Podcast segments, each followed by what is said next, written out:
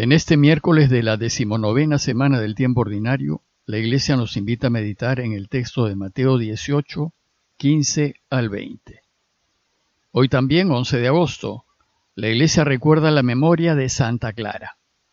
Clara nació en Asís, Italia, a fines del siglo XII, en el seno de una familia noble, y tuvo una educación acorde con el estatus nobiliario de su familia, pero a la edad de 18 años se encontró con Francisco, también de Asís, y al escucharlo predicar decidió cambiar totalmente de vida. Renunció a su acomodado futuro y optó por seguir a Jesús en total pobreza al modo de Francisco. Se estableció en la pequeña iglesia de San Damián y fundó allí la Orden de las Clarisas, que es la rama femenina de los franciscanos. Murió el 11 de agosto de 1253 y fue canonizada dos años después de su muerte. Retomemos ahora nuestra lectura continuada de Mateo y les leo el texto citado. Jesús dijo a sus discípulos, Si tu hermano peca contra ti, ve y corrígelo en privado. Si te escucha, habrás ganado tu hermano. Si no te escucha, busca una o dos personas más para que el asunto se decida por la declaración de dos o tres testigos. Si se niega a hacerles caso, dilo a la comunidad. Y si tampoco quiere escuchar a la comunidad, considéralo como pagano o publicano. Les aseguro que todo lo que ustedes aten en la tierra quedará atado en el cielo, y lo que desaten en la tierra quedará desatado en el cielo. También les aseguro que si dos de ustedes se unen en la tierra para pedir algo, mi Padre que esté en el cielo se lo concederá. Porque donde hay dos o tres reunidos en mi nombre, yo estoy presente en medio de ellos. Como les comenté en el relato anterior, Mateo dedica su capítulo 18 a enseñar a la comunidad, a que los discípulos aprendamos cómo debemos vivir en la iglesia a fin de que Dios reine. Y también les dije que parece que este capítulo responde a problemas de convivencia que vivió la comunidad de Mateo. Ayer reflexionamos en la primera parte de este capítulo, en donde Jesús nos enseñó que todos los miembros de la comunidad debemos vivir en la sencillez y en la aceptación de todos los hermanos. Hoy vamos a reflexionar en la segunda parte de este capítulo, en donde Jesús nos va a enseñar que en la comunidad, en la iglesia, en la sociedad, si queremos que Dios reine, no podemos permitir el pecado. Y después veremos la última parte de ese capítulo, donde Jesús nos contará una parábola para enseñarnos que nunca hay que negar el perdón. Veamos entonces la enseñanza acerca del pecado en la comunidad, en la iglesia, en la familia, en la sociedad. Y el relato de hoy tiene dos partes. La primera parte se centra en la corrección fraterna y nos enseña cómo debemos actuar si somos víctimas del pecado de uno de la comunidad, o de la familia, o del trabajo. ¿Qué debemos hacer? Y en la segunda parte nos enseña acerca del poder delegado que tienen los responsables de la comunidad para perdonar y reintegrar al hermano que ha pecado. El objetivo del relato es que aprendamos que debemos agotar todos los medios a nuestro alcance para recuperar al hermano que se ha perdido. El relato empieza diciéndonos que Jesús dijo a sus discípulos, si tu hermano peca contra ti, ve y corrígelo en privado. Si peca contra ti, dice el texto, por tanto se trata de una ofensa directa a nosotros. Y es una ofensa que te la hace tu hermano, uno que se supone que está caminando contigo en la misma dirección y que comparte contigo los mismos ideales, sueños e intereses. ¿Qué hacer cuando nos ofenden así? ¿Cómo proceder? Lo primero, dice Jesús, es corregir en privado a la persona que nos ha hecho daño. Hay que conversar con ella, hacerle ver el daño que ha hecho y que entienda que nos está afectando, que está afectando a la comunidad y que está echando a perder su vida. Esta primera corrección siempre hay que hacerla en reservas y a solas. Nunca debemos llamar la atención o corregir a nadie delante de otros, pues nadie quiere quedar mal ante terceros. Cuando se corrige a alguien delante de otros, el resultado siempre es el opuesto, pues el corregido se sentirá herido en su orgullo y reaccionará mal. Toda primera corrección siempre hay que hacerla en privado, conversando, razonando, haciendo entender. Este modo de proceder que nos enseña Jesús hay que aplicarlo a todo ámbito en el que nos movamos. El hecho es que nunca hay que corregir a alguien en público.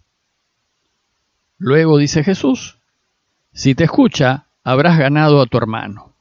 Si te hace caso, si entiende y se corrige, entonces has ganado a tu hermano, lo has recuperado, pues para esto es la corrección fraterna. Pero ¿y qué pasa si no te escucha y si no se enmienda, y si continúa en su error? Dice Jesús, si no te escucha, busca una o dos personas más, para que el asunto se decida por la declaración de dos o tres testigos. Si tu hermano o compañero persiste en su necedad, el siguiente paso es llamar a dos o tres de la comunidad que conocen al pecador, que conocen el problema y que pueden ayudar.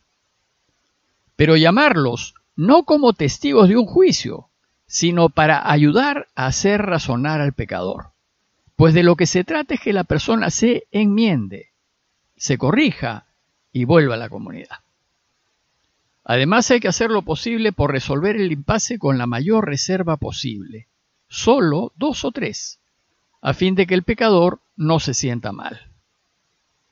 Y el último paso en la corrección fraterna hay que darlo solo cuando el pecador se niega a escuchar a quienes quieren ayudarlo.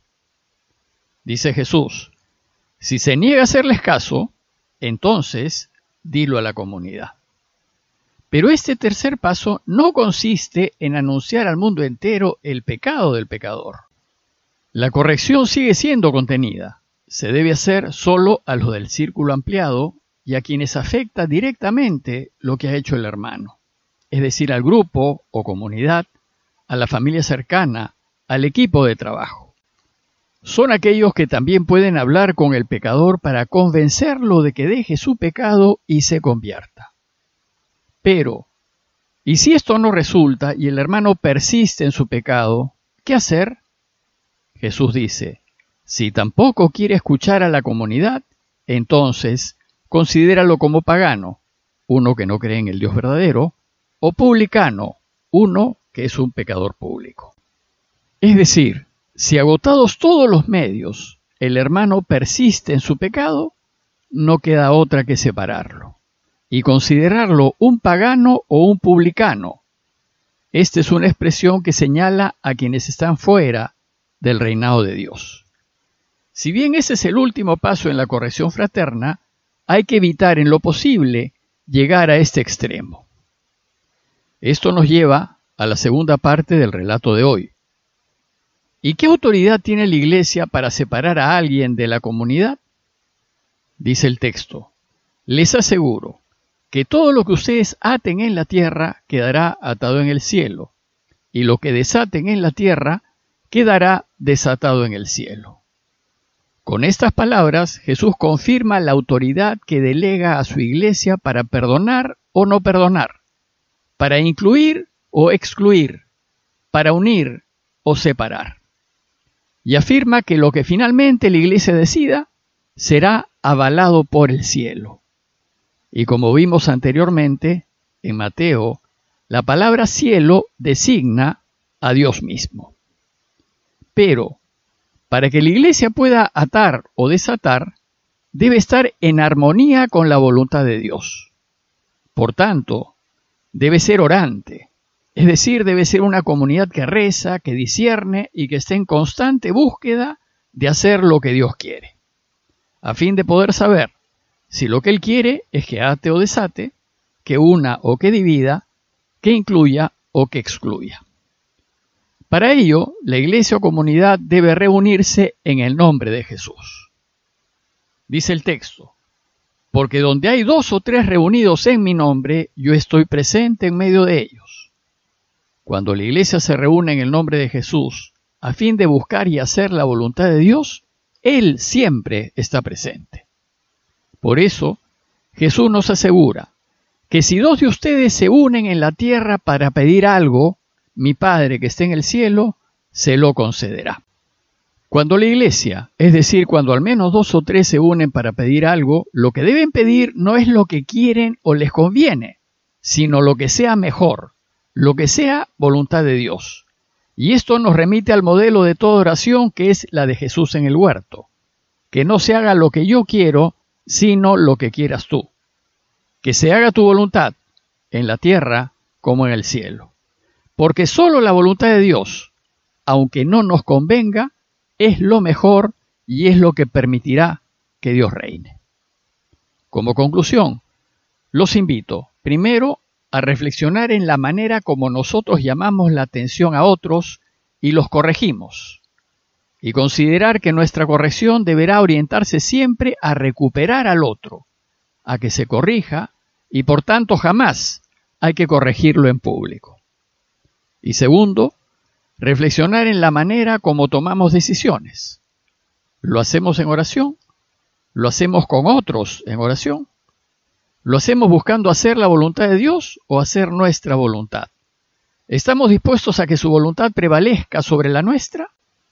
Pidámosle a Dios que siempre estemos dispuestos a ayudar a quienes nos han hecho daño a fin de que se corrijan de su conducta y vivan, y que constantemente busquemos hacer su voluntad en todo. Parroquia de Fátima, Miraflores, Lima.